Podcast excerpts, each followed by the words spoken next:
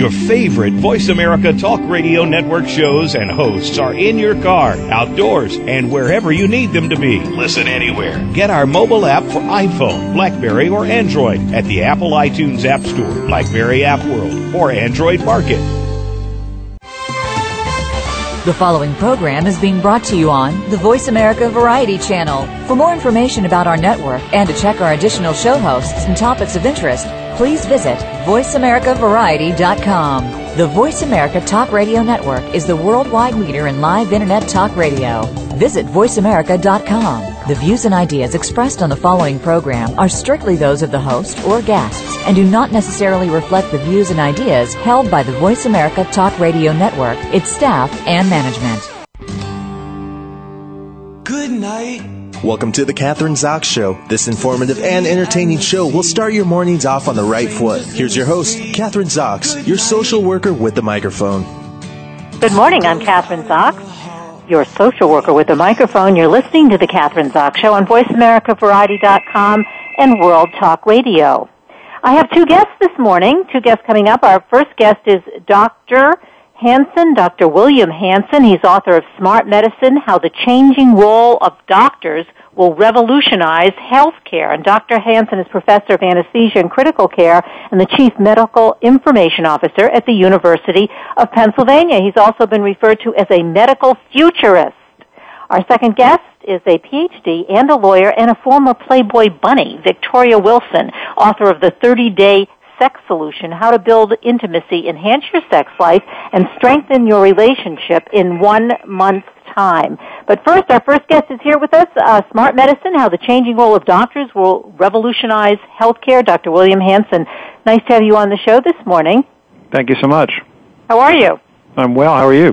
Good. I am great. Okay, future, you've been described, as I said, as a medical futurist. Um, what, what does that mean? Well, I think in in uh, in my case, what that means is uh, someone who's uh, lived in uh, cutting edge medical center. I, uh, I'm at an academic medical center where we do a lot of uh, high end procedures and therapies. And uh, someone who thinks about uh, what the future might look like in terms of practice patterns, uh, the, the kinds of people that enter the medical profession, nursing professions, et cetera, and um, how we might be providing care in an era where um, cost becomes a major issue and uh, outcomes and the measurement of outcomes becomes very important. So, Dr. Hanson, we're talking about revolutionizing or revolutionary health care. Uh, let's kind of break that down and what are we talking about specifically? In what areas are we going to see these revolutions happening in medicine? In our healthcare. Well, yeah, so I mean, I think one uh, major revolution that we're we're in the midst of is we're converting from uh, a world of uh, paper record keeping to one that's that's much more electronic. But I think it's it's useful to frame um, what's happening in terms of the revolution in terms of the people who are currently practicing medicine. There's a generation of physicians that um, uh, are at the latter end of their careers. These are people who've grown up in an era where the physician was uh, sort of a, a high priest and had uh, information that the patient didn't have access to, and uh, the uh, physician documented on uh, paper and uh, didn't have access to as much in the way of testing as we have today, and um, uh, was not very familiar with electronic uh, communications. And then there's a second generation, the, the younger generation, and about half of uh, uh, the profession represents the older group and half the younger. The younger folks are very technologically savvy. Um, they grew up in an era where uh, teams were emphasized more in, in healthcare than individuals. Um, they were not trained in the apprentice model. These were folks that uh, have had uh, work hours res- restrictions so that they didn't work uh, day in and day out and overnight um, throughout their residency. So uh, you're saying, Dr. Hanson, this group, the second group you're talking about, uh, comes from a different mindset than the older group, which is going to die out or retire anyway. So we're going to get these younger guys and gals or young doctors uh, involved in when you talk about revolutionary medicine or uh, electronic uh, records, for instance. And I just, I'm going to add a piece to that because I just, uh, two days ago, I went to my doctor for my yearly checkup and I got handed a sheet of paper and it's a huge, it's like a big business, his office. And it's, you know, the uh, secretary or whatever, the assistant, she handed me a piece of paper and I had a sign off saying that I wanted my records to be, um, shared electronically. And so I was real excited about that, so I signed it. But then it also said, and I want you to address this, um, it means that all my ele- records, and that includes if I have HIV AIDS, if I've had an abortion, if I've had, you know, been taking drugs, if I have some kind of a genetic defect, all of that goes on the electronic record. So I guess insurance companies also have access to that. I'm not sure. I decided I didn't care. I was, I mean, I have nothing to hide, and I signed the thing, and it makes it. And I travel a lot around the world, so this is a good thing for me to have. But can you address that? Yeah, well, um, there is uh, there is sort of a uh, a need to be comprehensive in terms of a transition from a paper record to a an electronic record, and this brings up uh, a whole family of issues that uh, you know you've mentioned one aspect of. Um, we had somebody um, that I became aware of recently who was um, whose records were uh, uh, uh, converted from paper to electronic, and it turned out that he had a uh, substance abuse issue and was not aware of the fact that that would show up in his electronic record, and uh, we had to struggle with that. But it doesn't it doesn't uh, do the patient any service or the providers any service to hide certain pieces of information and in uh, locations where they can't be accessed if they're but what about the insurance care. companies? It's fine for the doctor, at least in my case, I I feel. Um, yeah, the doctors can share the information. That's fine. But what about the insurance companies? Well, I have to be honest with you. I'm not sure to what extent um, we uh, share um, uh, specific as- aspects of um, of uh, things like HIV status and, and substance abuse history and abortions and the like with insurance companies. I know that there is a a premium on a very thoughtful approach to each one of these um, specific issues. I think that there's more emphasis on privacy and the security of information in healthcare now than there was even 10 years ago, when you might find uh, uh, piles of uh, old paper charts lying in hallways outside of a doctor's office. I think we're yeah, much and the more person who's cleaning the offices at night access has Absolutely. access to that information. I've worked in hospitals, and I, I've seen exactly what you're saying. And I've been, in, you know, in hospital situations where all the records are out, and anybody who passes by, I mean, a slight exaggeration, but maybe not too much, and they can look at all the records. So they can look at the records and that they, you know there, there's a the possibility that the same records might get lost or burned or uh, damaged by flood. So I think we're in, in a much better position in a lot of ways now than we were uh, in uh, in uh, decades past. But having said that, the fact that these me- records are electronic does make them available uh, from a distance and from potentially hostile or, or unfriendly um, uh, intruders or hackers. I think that the medical records, by and large, the the breaches of uh, of private information have not been uh, prominent in the medical industry, much more so in, in other industries as we've seen recently. But you're mentioning the differences between healthcare providers, differences between the older generation of physicians and the younger generation. And I was noted, my doctor's of the older generation. He's 64.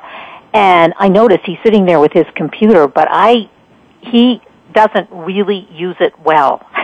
and it Right. takes him a long time and I'm not, and he se- seems to be asking me the same questions that he asked the last time I was there, which was a year ago. And so I'm not sure how well he's adjusted to using the computerized system. Whereas if I go to a younger doctor, uh, it's a very different situation because they do know what they're doing with the electronic equipment. Yeah, and I think that this is one of these.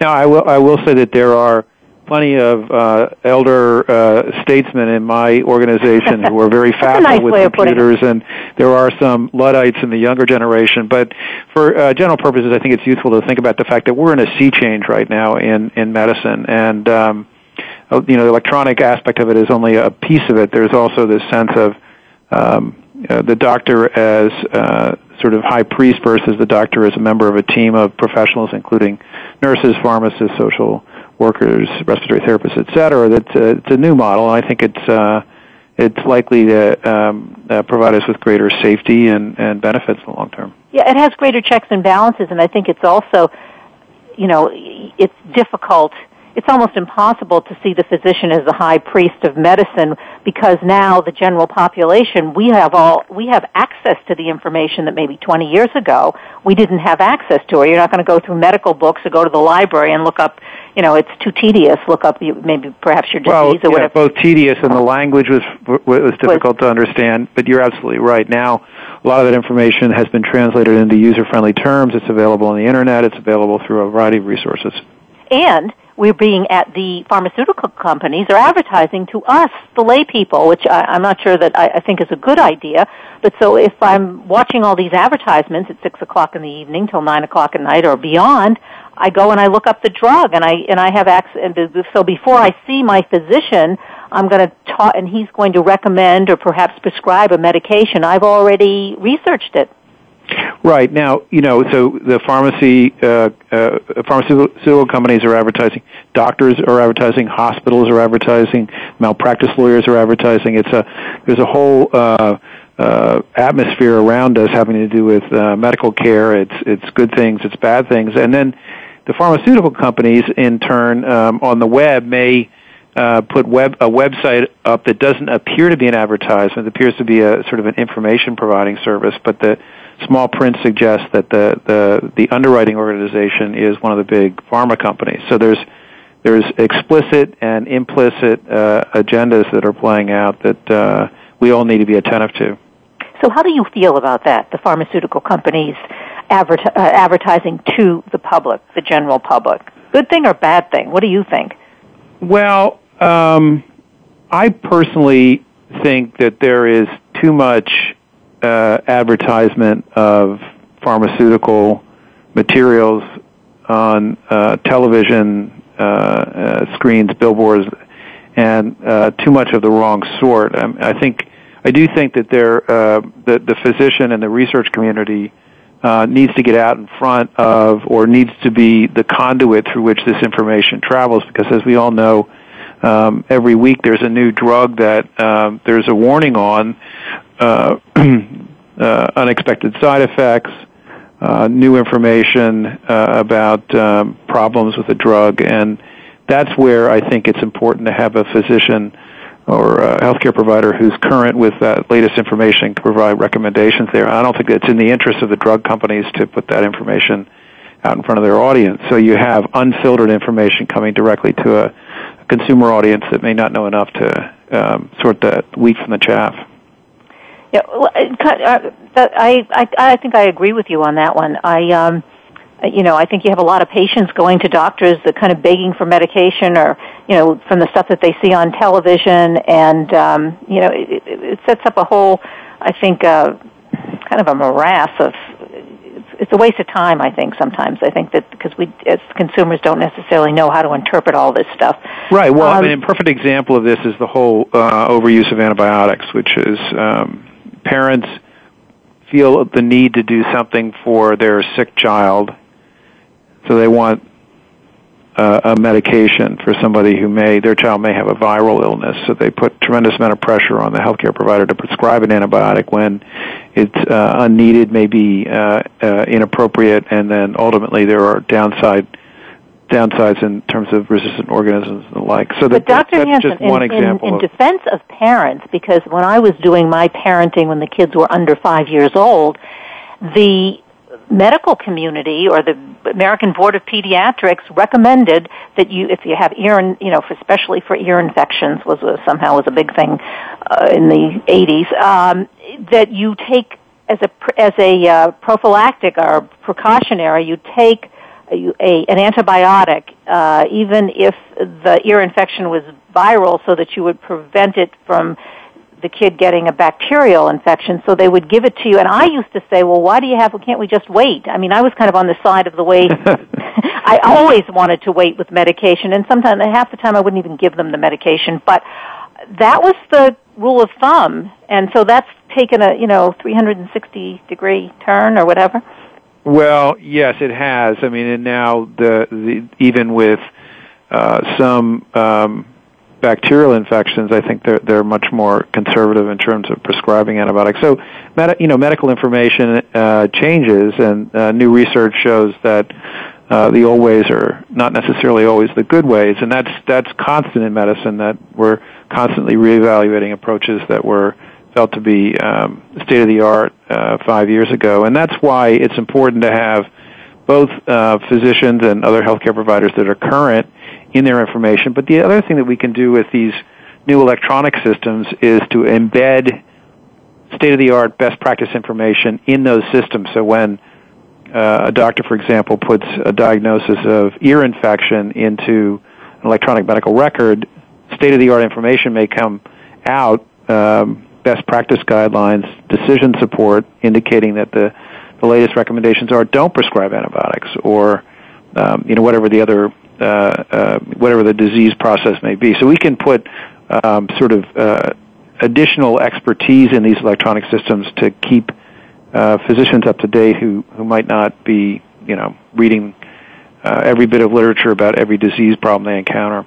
But Dr. Hanson, don't you think also, you know, you're talking about best practices and how they change so quickly, perhaps because, you know, science go, you know, we have access to the information faster or the, the medical community does. Don't you think it also, it's important because if you're talking about an educated um, consumer group and uh, or patient group, that they too have to be alerted to the fact that this is best practice as of today, and maybe next year it won't be. Because I think that sometimes patients get confused, and they not all, because there are many who are, uh, you know, constantly uh, uh, doing research themselves, but so that you know, it's not taken as the word of God, so to speak, because the recommendation next year may change, that patients need to know that as well? Yeah, well, I think you, what you're speaking to is the fact that uh, we're all better off with a well-educated, um, attentive uh, consumer audience, our patients. So the better uh, prepared, uh, the better educated uh, our patients are about their their health whatever uh, medical problems they have, how to maintain their health. Uh, the more ownership our patients have in their health problems, the better. So, uh, if you know that eating properly and not smoking and exercising and all of these sorts of things are uh, uh, ways for you to take ownership in your own health, and that physicians are providing that kind of information, uh, we're all better off. And also, I think that the whole concept of best practice is something that isn't necessarily out there in everybody's mind at this point, and the fact that best practices do change and evolve as as uh, medical information goes forward. So I think we do need to get that idea out there that um, that we are um, we're trying to to identify not the way Dr. So and so likes to do it versus the way Dr. Uh, thus and such likes to do it. It's that there is some uh, best practice that's recognized from um, research and and professional societies. What do you think of this? This is an issue that I've had for several years, but I, and I'm kind of I'm going to go back to this appointment that I had at the doctor's a couple days ago. And I walk into this it's a huge practice. I don't know, let's say 15, 20 doctors, and so of course there's a huge staff. Um and you know, you wait in line to check in and there are about 10 different booths and I would say that at least 80% of this physician, and he himself is overweight, but most of his staff are obese.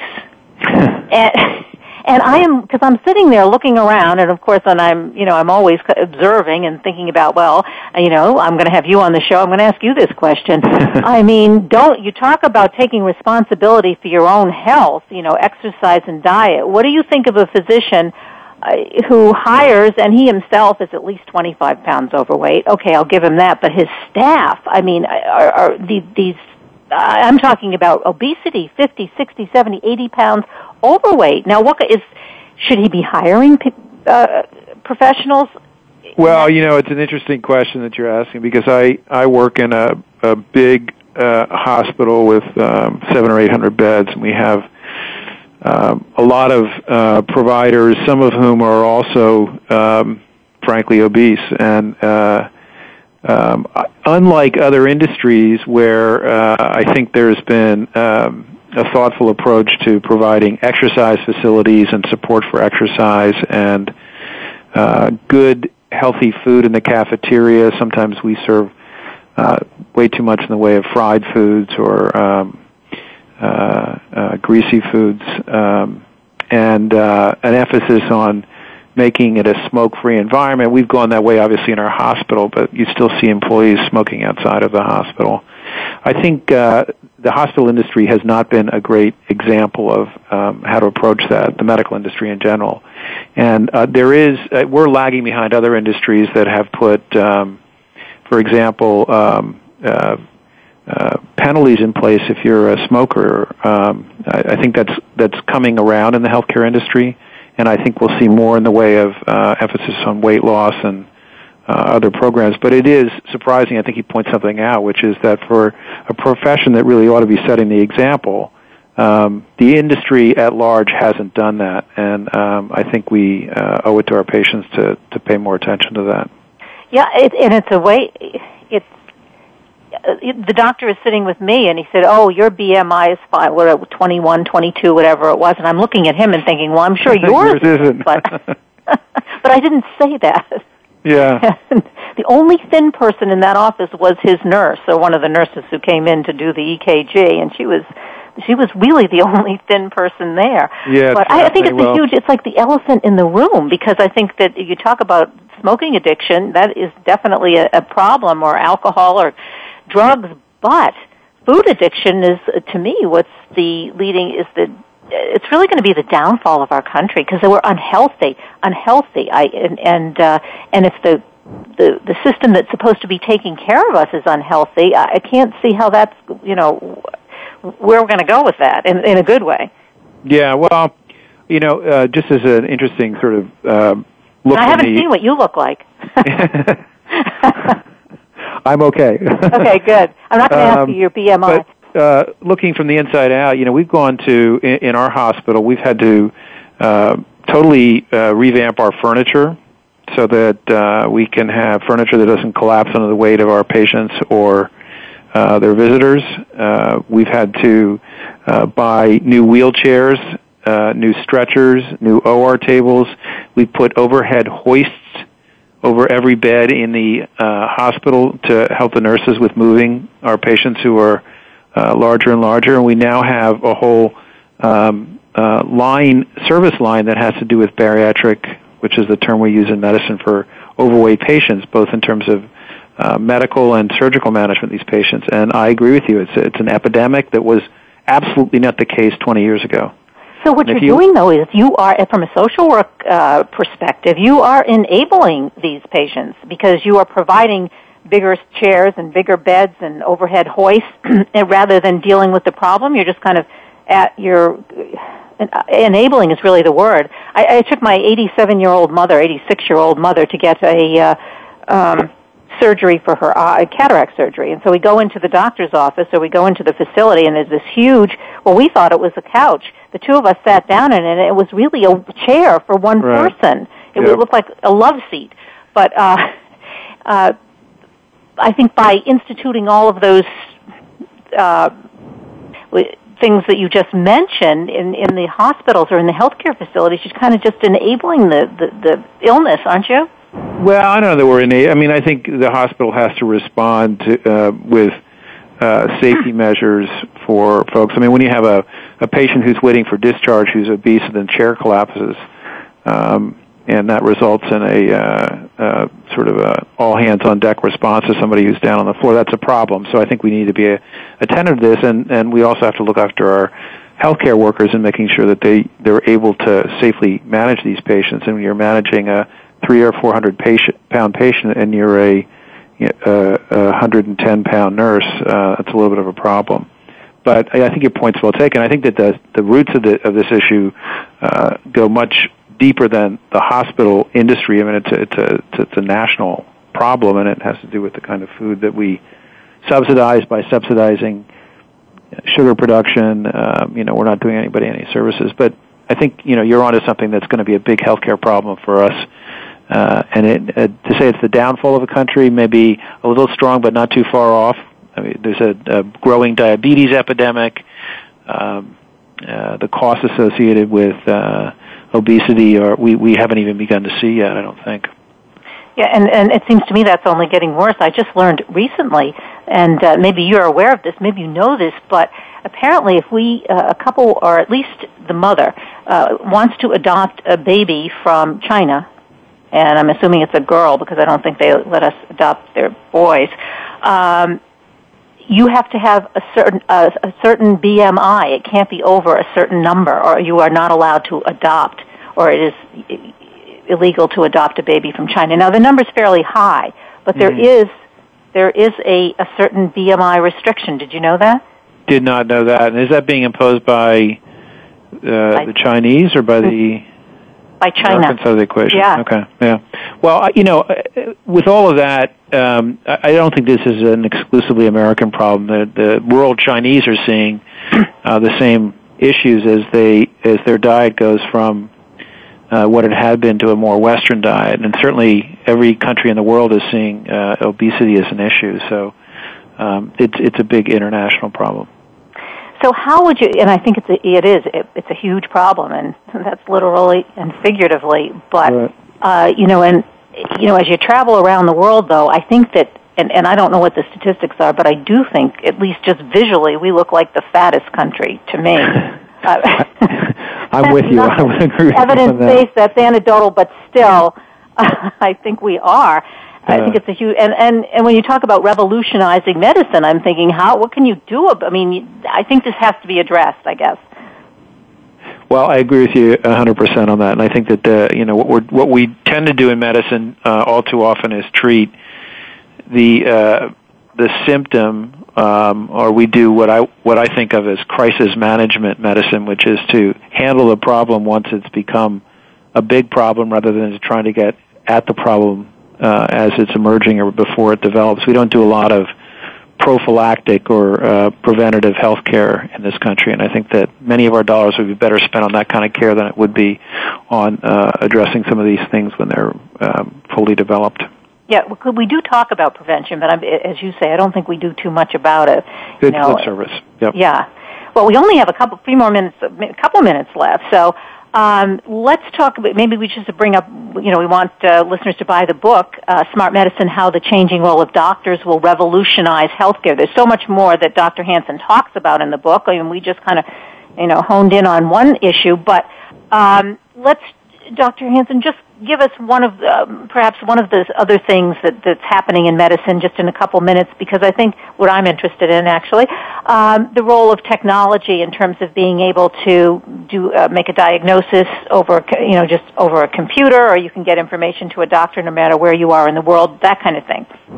Right. So I think that um, medicine has historically been pretty provincial or localized to the doctor's office, the paper records in that spot, and uh, a physical encounter between a patient and the doctor. And if patient has the problem elsewhere, those records are, historically have been unavailable or the doctor is unavailable to help out with that patient. So we're beginning to see much more in the way of um, telemedicine where a physician can help care for a patient who's at quite a distance. In fact, there was something about uh, physician, um, a neurologist helping a patient with Parkinson's located hundreds of miles away on uh, NPR the other day. And um, uh, I run or have run in the past an intensive care telemedicine service where the intensive care doctor is located in one location and looking after patients in three ICUs uh, during those vulnerable, vulnerable hours at night um, and using smart software to identify patients who are getting into trouble. Um, I think that uh, that whole area of uh, medicine at a distance is only just beginning to uh, evolve, and uh, in conjunction with that, the use of smartphones to facilitate communications and interactions between patients and doctors is just in its infancy at this point. Yeah, I think that's amazing. Uh, just, and I think well, that's one of the the the best things that medicine has to offer. It's kind of that it takes a little bit from the you know it started out I think in academics you know the online learning which uh, you know yep. I, I do that on occasion and I think that's great. This is kind of a, a similar thing I guess. Um, which is emerging in terms of healthcare and medicine. A um, couple more minutes. Tell us where we can get your book, what website we should go to. Um, well, I think the book is available on all of the big um, uh, online providers as well as in the bookstores. So uh, Amazon, uh, Barnes and Noble, uh, bookstores like that. and uh, uh, certainly in your local uh, bricks and mortar uh, uh, bookstores as well. Whatever is left of them. Whatever is left of them, exactly. exactly. You can walk on over there if you can still walk. But anyway, support uh, your smart independent medicine, Yeah. how the changing role of doctors will revolutionize healthcare. Dr. William Hanson is the author, and he's professor of anesthesia and critical care and the chief medical information uh, officer at the University of Pennsylvania School of Medicine. Thanks so much for being on the show today. Thanks for having me. Yeah, I really enjoyed talking to you. Likewise. Yeah. Coming up next is, uh, well, we have a different topic coming up next the 30 day sex solution. Dr. Victoria Wilson. She's a psychologist, an attorney, and a former Playboy bunny. Don't go away. We'll be back in a minute. I'm Kathryn Zox, your social worker, with the microphone on VoiceAmericaVariety.com and World Talk Radio.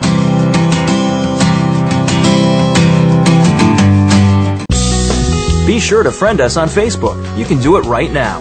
Visit facebook.com forward slash voice America or search for us at keyword voice America. Do you need directions to solid financial future? If so, the Money Answer Show with Jordan Goodman will provide you with a roadmap to making smart money decisions in every area of your personal finances. Join Jordan every Monday at 12 p.m. Pacific Standard Time, 3 p.m. Eastern for the Money Answer Show on the Voice America Business Channel. Learn how and where to get the best deals on mortgages, cars, and insurance. Find out the best ways to save for college and retirement. Get out of debt, improve your credit rating, and save on your taxes. The Money Answer Show with Jordan Goodman will provide you with great tips on investment opportunities in real estate, stocks, annuities, and other investment vehicles. That's the Money Answer Show with Jordan Goodman on the Voice America Business Channel every Monday at 12 p.m. Pacific Standard Time. Tune in every Tuesday at 8 a.m. Pacific time for The Growth Strategist with Eldonna Ambler. On the show, Eldonna and some of today's top business professionals will discuss some of today's most pressing business issues that hold you, the business owner, back. Eldonna will also give you 21 ways to grow with her list of growth strategies. Grow smart, grow profit, and grow your business with Eldonna Ambler and The Growth Strategist every Tuesday at 8 a.m. Pacific time, right here on the bottom line in business talk. Voice America Business. Stimulating talk. Gets those synapses in your brain firing really fast. All the time. The number one internet talk station where your opinion counts. VoiceAmerica.com. You're listening to The Kathryn Zox Show. If you would like to join our conversation this morning, call now. The toll free number is 866 472 5788. That number again is 866 472 5788. We're back. I'm Kathryn Zox, your social worker with a microphone. You are listening to VoiceAmericaVariety.com and World Talk Radio on The Kathryn Zox Show. My next guest, Dr. Victoria Zdrok Wilson. Zdrok, Z-D-R-O-K Wilson, Ph.D. She's a psychologist, a lawyer, and a former Playboy bunny, and author with her husband of the 30-Day Sex Solution, How to Build Intimacy, Enhance Your Sex Life, and Strengthen Your Relationship in One Month's Time. That's a one month's time is a huge order. Uh, and according to statistics that uh, I got from Dr. Wilson, which was done by Georgia State, this is like really, I don't think it uh, surprises me, but 15% of married couples have had not, have not had sex in a year. That's 15% of married couples. Uh, maybe they haven't had sex with each other, but I have to ask, maybe they've had sex with other people. But anyway, and uh, 20% of these married people have been intimate only 10 times in the past year, so the name we give to them is semi-celibate. But uh, first here is Dr. Wilson. Welcome to the show. Nice to have you on this morning. Thank you so much. And those are horrible actually, statistics. This is conservative statistic. I've heard um, much higher numbers of sexless marriages, and of course, this is um, we're not mentioning how many people are having sex are really satisfied. How much of these uh, sexual encounters are really passionate versus just going through the marital motions. So what about a, what about a statistic that says 10% of married 10% of married couples have had sex, you know, 3 to 4 times a week and also have had satisfying sex relations? Do we have any statistics that say that? No, I, I haven't found any, but that's a whole other problem because I've come through a lot. Um, there's a lot of statistics out there that particularly women uh, often report a, a high degree of dissatisfaction uh, with their, um, you know, marital and sexual activity. They find uh, it's, you know, they, they uh, I think it's something like 30% of women have orgasm 30% of the time, so it's pretty low. Uh, and uh, I think that that's why the, I felt there was a need for the book because we, uh, in our clinical practice, and some of it is also personal experience, we found that the passion of the initial encounter wears off rather quickly in the first couple of years, and then unless you find a way of uh, bringing back some of the excitement, some of the limerence, some of the you know, some of that romance, uh, it, it does become, uh, you fall into the very boring sexual script. So you said that this is personal, Victoria. That are you talking about your relationship with your husband? It was great in the beginning, and then it, as it kind of petered out, literally after a while. I'm after the first year, second year got boring, and then so you had yeah, something. You know, I think what happens, and I think that happens to everyone. Um, you're very passionate about each other in the beginning, and that's the lust limerence stage. What psychologists call it limerence. Usually lasts between 18 and 36 months, and that's when the dopamine and adrenaline is high. You get the butterflies in the stomach when you see the person, and you just can't wait to rip each other's clothes off but it always wears off. I always tell couples, no matter how crazy you are about each other, you know, give it a few years and, and, uh, you, it's not the love. The love remains, as a matter of fact, it transitions into attachment phase. But that initial passion will not be there and it will require some effort to keep sex exciting and interesting. And this book is about how to bring back some of that, uh, that romance and passion. And you have several suggestions, obviously, in the book uh, in order for us to do that. Um, you want to talk about, well, the first one that you mentioned is the priority factor. What is the priority factor? This is something that you have to do if you want to get back in bed together and have a satisfying sex relationship. Yeah, well, the book is divided in five parts, and each part is integral to bringing back uh, some, you know, the desire and passion. And the first one is a priority factor. Then we have intimacy, novelty, naughtiness, and loftiness. And the priority is crucial because what happens is people get busy. We're overworked, underslept nation. You know, once people have dual careers, they you want to start having children or elderly parents, a lot of social responsibilities, a lot of electronic media distractions. It just be, sex is just not a priority. A lot of people would rather watch TV, and so this uh, part, first part, is really about the factors, how to make it a priority. We have a contract there. Um, we have we suggest the date nights and surprise nights, and we talk about um, the diet and the exercise and fitness component, all the things that go into bringing back the libido. Uh, and it's, it's very crucial because for most married couples with children, it becomes uh, sex is the last thing on their mind. Well, so it's the last thing on their mind for most people, you say, and statistics prove that out. So you're going by reading this book and following what you know what we're supposed to do in the book, you're going to make sex the first thing on your mind with your with your partner. Exactly, um, and that and that is something that I talk about. You know, a lot of husbands will come home after a long day of work, and then they expect their wife to be in the mood for sex. And and wife's been, you know, whether she's been working or taking care of the house, and women still do with dual careers, still do ninety percent of household chores. Uh, they're tired, and it's not, you know, they're not gonna female sexuality is receptive. It's not spontaneous. So I suggest that couples um, keep in touch throughout the day. It's a little when you text, you know, send sexy messages to each other. Leave it on your phone. Uh, you know, maybe text a, a picture of yeah. Well, look what happened to Anthony Weiner doing that. Maybe, but who knows who gets a hold of it. Well, the thing is, if you're doing it with your partner, that's what I suggest. Instead of getting a temptation of uh, sending it to someone you don't know, the idea is to, to turn your marriage into an affair. So the book is really how do you turn your own marriage, your own uh, relationship into an affair to make it feel that interesting, that novel, that taboo, that exciting. And so I tell people, you know, maintain that sexual playfulness, that flirtation uh, throughout the day. Because when we first meet each other, we, you know, we flirt, we seduce our partner, we forget all that, we stop dating. I tell people never stop dating. Seduce your partner throughout the day with sexy messages and so forth. And, so would and you I say think before you, like, say with your partner, your spouse, you should have um, you can have phone sex during the day. Is that a good thing? Uh, well, yeah, absolutely. I mean, if you, uh, you know, any ways that you could maintain, the, the key is whatever you do, and when the sexual thoughts spontaneously arise, include your partner into it. And there's a whole chapter into, you know, erotic intimacy about sexual fantasies and how to include your partner into your into your sexual fantasies. So if you can get away together throughout the day for uh, you know in, during the day for a quickie, that's wonderful. If you can't, uh, and if you're in the mood for sex, you know, have some phone sex with your partner. Talk sexy to him or her. Uh, so keep that connection, that fire burning, because uh, you know, women are like fire. It takes a while to get us started. Men are like firemen. They're usually always ready for sex. But women are like fire. It does take a while to get us started, but once you get them started, they burn with great intensity. But don't expect tell husbands, don't expect your wife after a long hard day, you know, get turned on just like that. If you want her to be turned on, keep her turned on throughout the day. Tell her how beautiful she is, how much you desire her, you know, surprise her with maybe lingerie or maybe with, uh, you know, her favorite erotic novel, whatever she likes.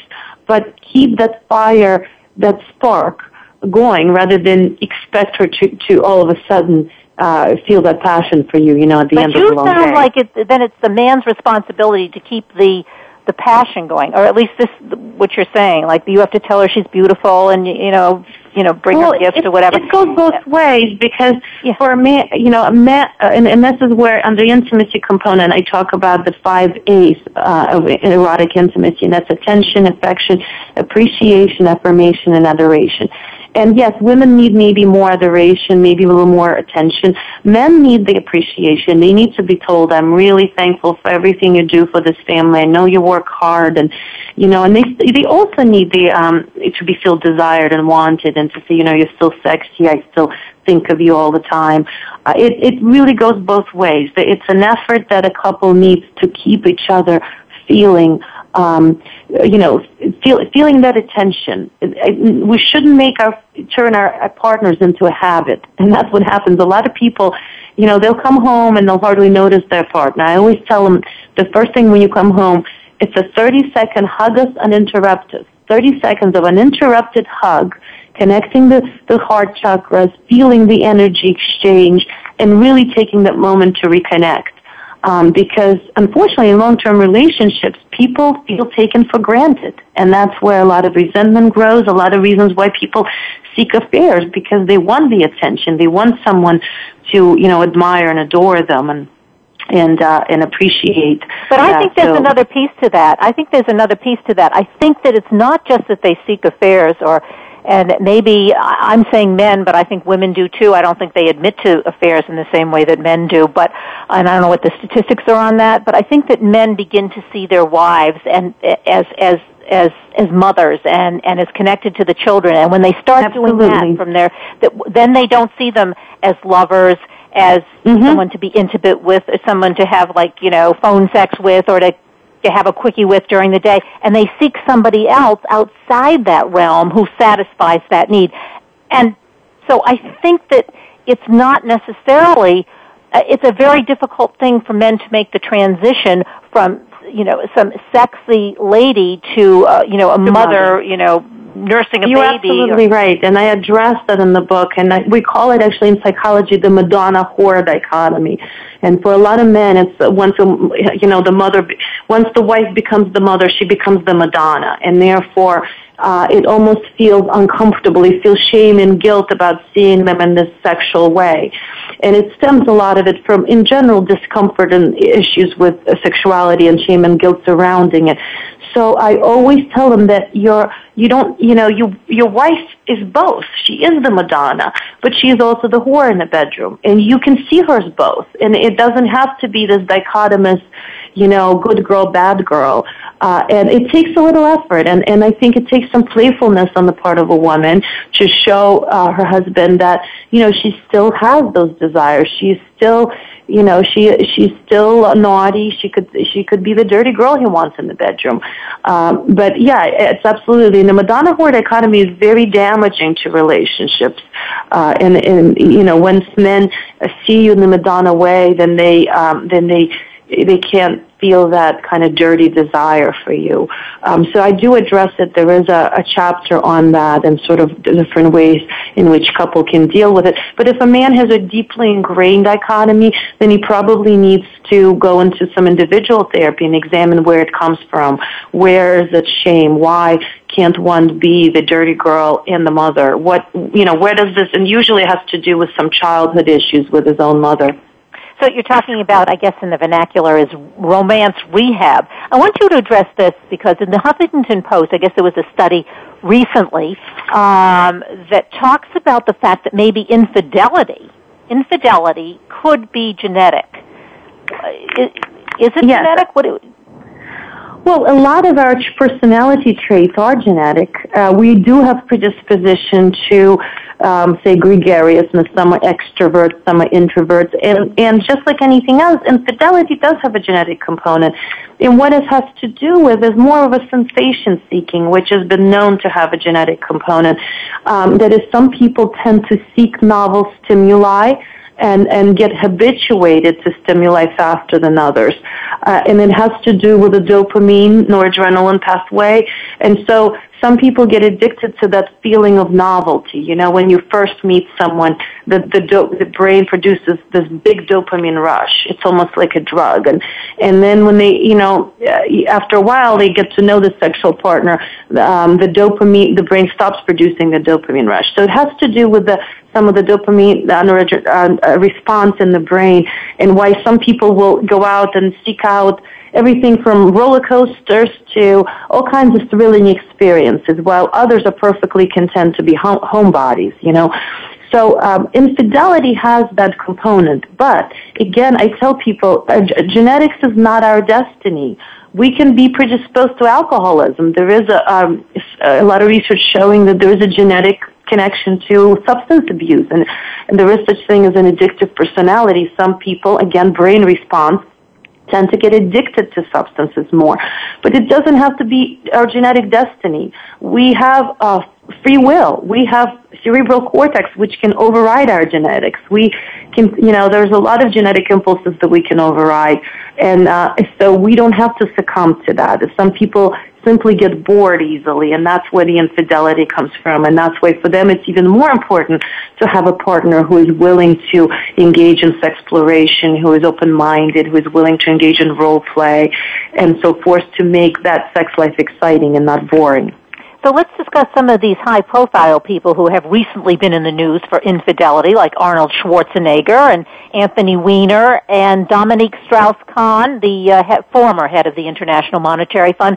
What happened to them? Did they had spouses who? Uh, well, first of all, did they succumb to their uh, infidelity genetic predisposition, or do they have spouses who just weren't interested? Or the Well, I thing, think from a practical point of view, do they have spouses who they don't spend too much time with simply because they're both high-powered people? I know that, uh, for instance, uh, Dominique Strauss-Kahn, uh, you know, his wife is, is a journalist, and Anthony Weiner's wife is one of Hillary Clinton's major left, you know, major uh, uh, assistants.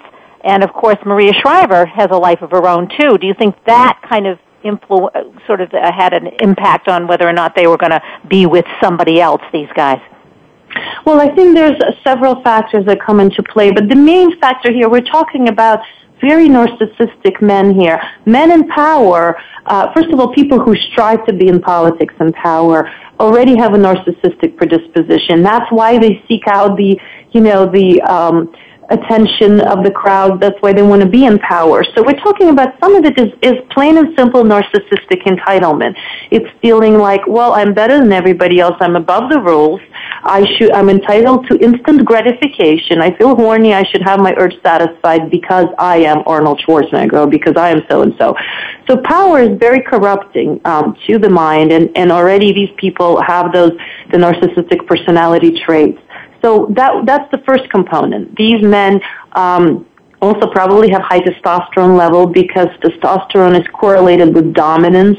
It's correlated with um, uh, you know, people in politics have usually have high testosterone, uh, and it also correlated with uh, high sexual content uh, of their thoughts.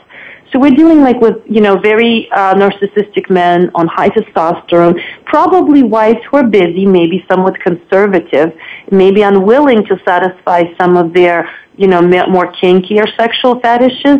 And so it, again, it also goes back to maybe maybe these couples didn't have a good erotic communication. Maybe their husbands didn't feel comfortable sharing some of the sexual fantasies, and so they turned to other women who they felt were more likely to satisfy them. I mean, this is all conjecture, but again, we're dealing with, you have to remember the, the, the narcissistic entitlement component here. It's almost like, you know, the world is my oyster. Uh, it, you know, I, I shouldn't have to wait. I need instant gratification. And, and uh, feeling like a Spitzer all these people, like they're above the rules. The rules don't apply to them. Uh, but so maybe their rules mm-hmm. do apply to them, as you say, for men in those positions. I mean, if you look at history, if you look at the Bible, and if you take us from the beginning of, you know, the the written word, it seems to me that that has traditionally been the behavior of men who are in powerful positions. Exactly. There is a historical component. I mean, the, the rich, the powerful have always had harems. They always had concubines. Uh, it's almost like there is this uh, collective subconscious of powerful men where they feel they're entitled to more than one woman. And so um, I, I wouldn't even blame their wives. I'm not sure that it would have made that much of a difference uh, had their wives been, you know, more naughty or playful, more sexually explorative. I think at this point we're really talking about the personality disorder of these men. These are megal- megalomaniacs. And um, they feel the world is, is theirs for the taking. Um, so um, I don't know that it would have made. I don't. I don't know that this is necessarily a genetic infidelity component. Uh, I'm really looking more of a personality disorder type here.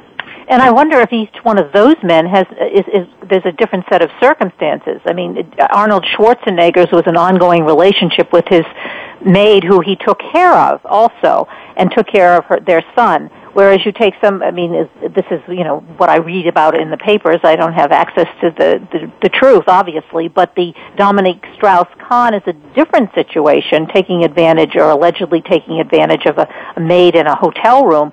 So aren't they are they one and the same in terms of what their motivations are or, are we generalizing somewhat and uh, of course an Anthony Anthony Weiner was as we know is which is only on the net. And as my you know it was interesting because well that's I from have, what we know. Yeah. well that's what we know. Well, let's take it that we only know that he was on the net. And i was discussing this with my 26 year old son and he said you know there's a real difference. There's a real kind of digital divide with with generations. He said the younger generation does that all the time.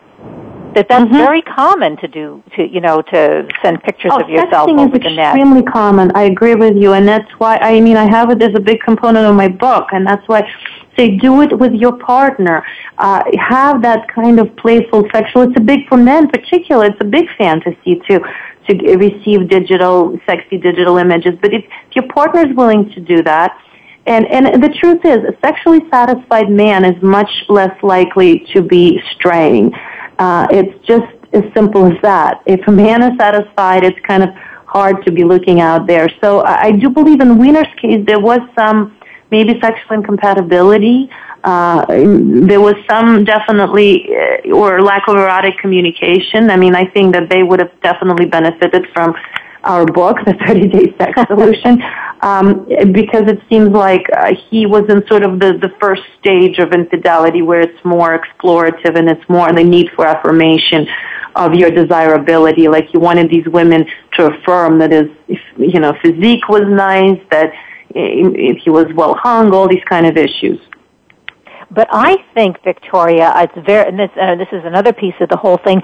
Today, and you're talking about these narcissistic men, women also are out there in the real world with their jobs and some of them very high powered jobs.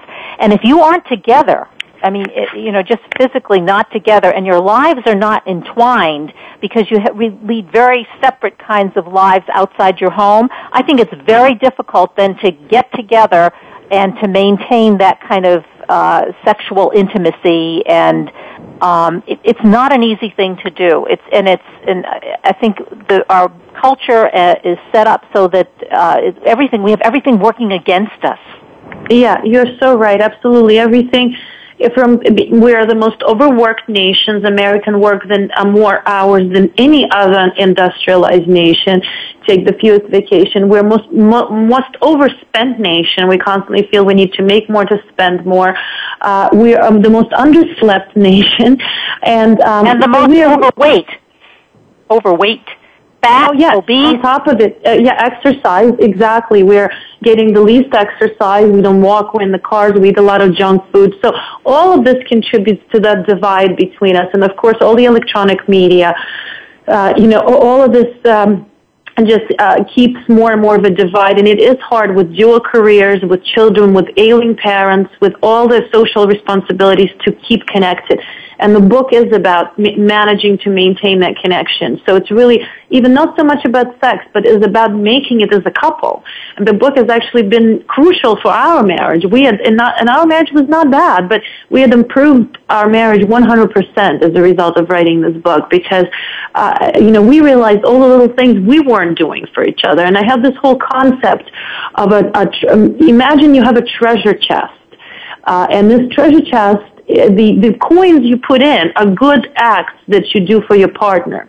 Little things, big things, they're gold coins. And each time you put in a gold coin, it's, it's for the future security of your relationship. And so next time you have a fight, next time you have a disagreement, next time you're feeling disconnected, that's when you draw those coins from that treasure chest. And so every day remembering to put something in because there'll be many times when you have to draw from it. And when it's empty, it's very hard to get reconnected again. Uh, and so we have a lot of these kind of um, um, sort of uh, uh, these symbolic. Um, uh, you know, imagery that helps couple keep connected and keep them, you know, uh, get rid of grudges uh, and really, really get to the point where you feel like you're soulmates. Well, Dr. Victoria Zdrok Wilson, thanks. So the 30 day sex solution, I have to say thank you very much and also 30 days is a, you know it, that does fit into our culture. So you have a solution here that you can accomplish, even if you only accomplish half of it, but at least it only has it can be done in 30 days. So that fits right into our culture of being able to get done thing, get things done quickly and uh, everybody wants things fast. You know, I was discussing it with a woman. She was very excited about it, and the, her husband turns around to me and says, "30 days? That's too long." so he wanted it like in two days. I said, "Well, I'm sorry. It's like a, a, a fitness program. You can't expect to get back in shape."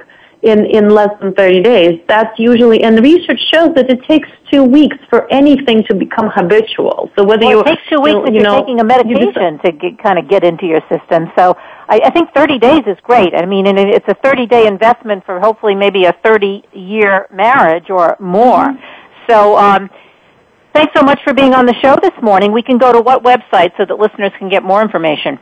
Yes, it's 30daysexsolution.com. Great. Thanks. Great talking. Thank you so much. Bye bye. I'm Kathryn Zox. You've been listening to the Kathryn Zox Show, and it's uh, been on VoiceAmericaVariety.com and World Talk Radio. Uh, I hope you had a good morning. Have a great week, and uh, we'll see you next Wednesday. We hope you have enjoyed today's episode of the Kathryn Zox Show. You can listen live every Thursday morning at 7 a.m. Pacific Time on the Voice America channel. Want to know more about Kathryn? Visit her website at www.kathrynzox.com. Be sure to join us next week for more interviews and great conversations with Kathryn Zox. Thanks again for listening to the preceding program brought to you on the Voice America Variety Channel. For more information about our network and to check out additional show hosts and topics of interest, please visit VoiceAmericaVariety.com. The Voice America Talk Radio Network is the worldwide leader in live Internet talk radio. Visit VoiceAmerica.com. The views and ideas expressed on the preceding program are strictly those of the hosts or guests and do not necessarily reflect the views and ideas held by Voice America Talk Radio Network its staff, and management.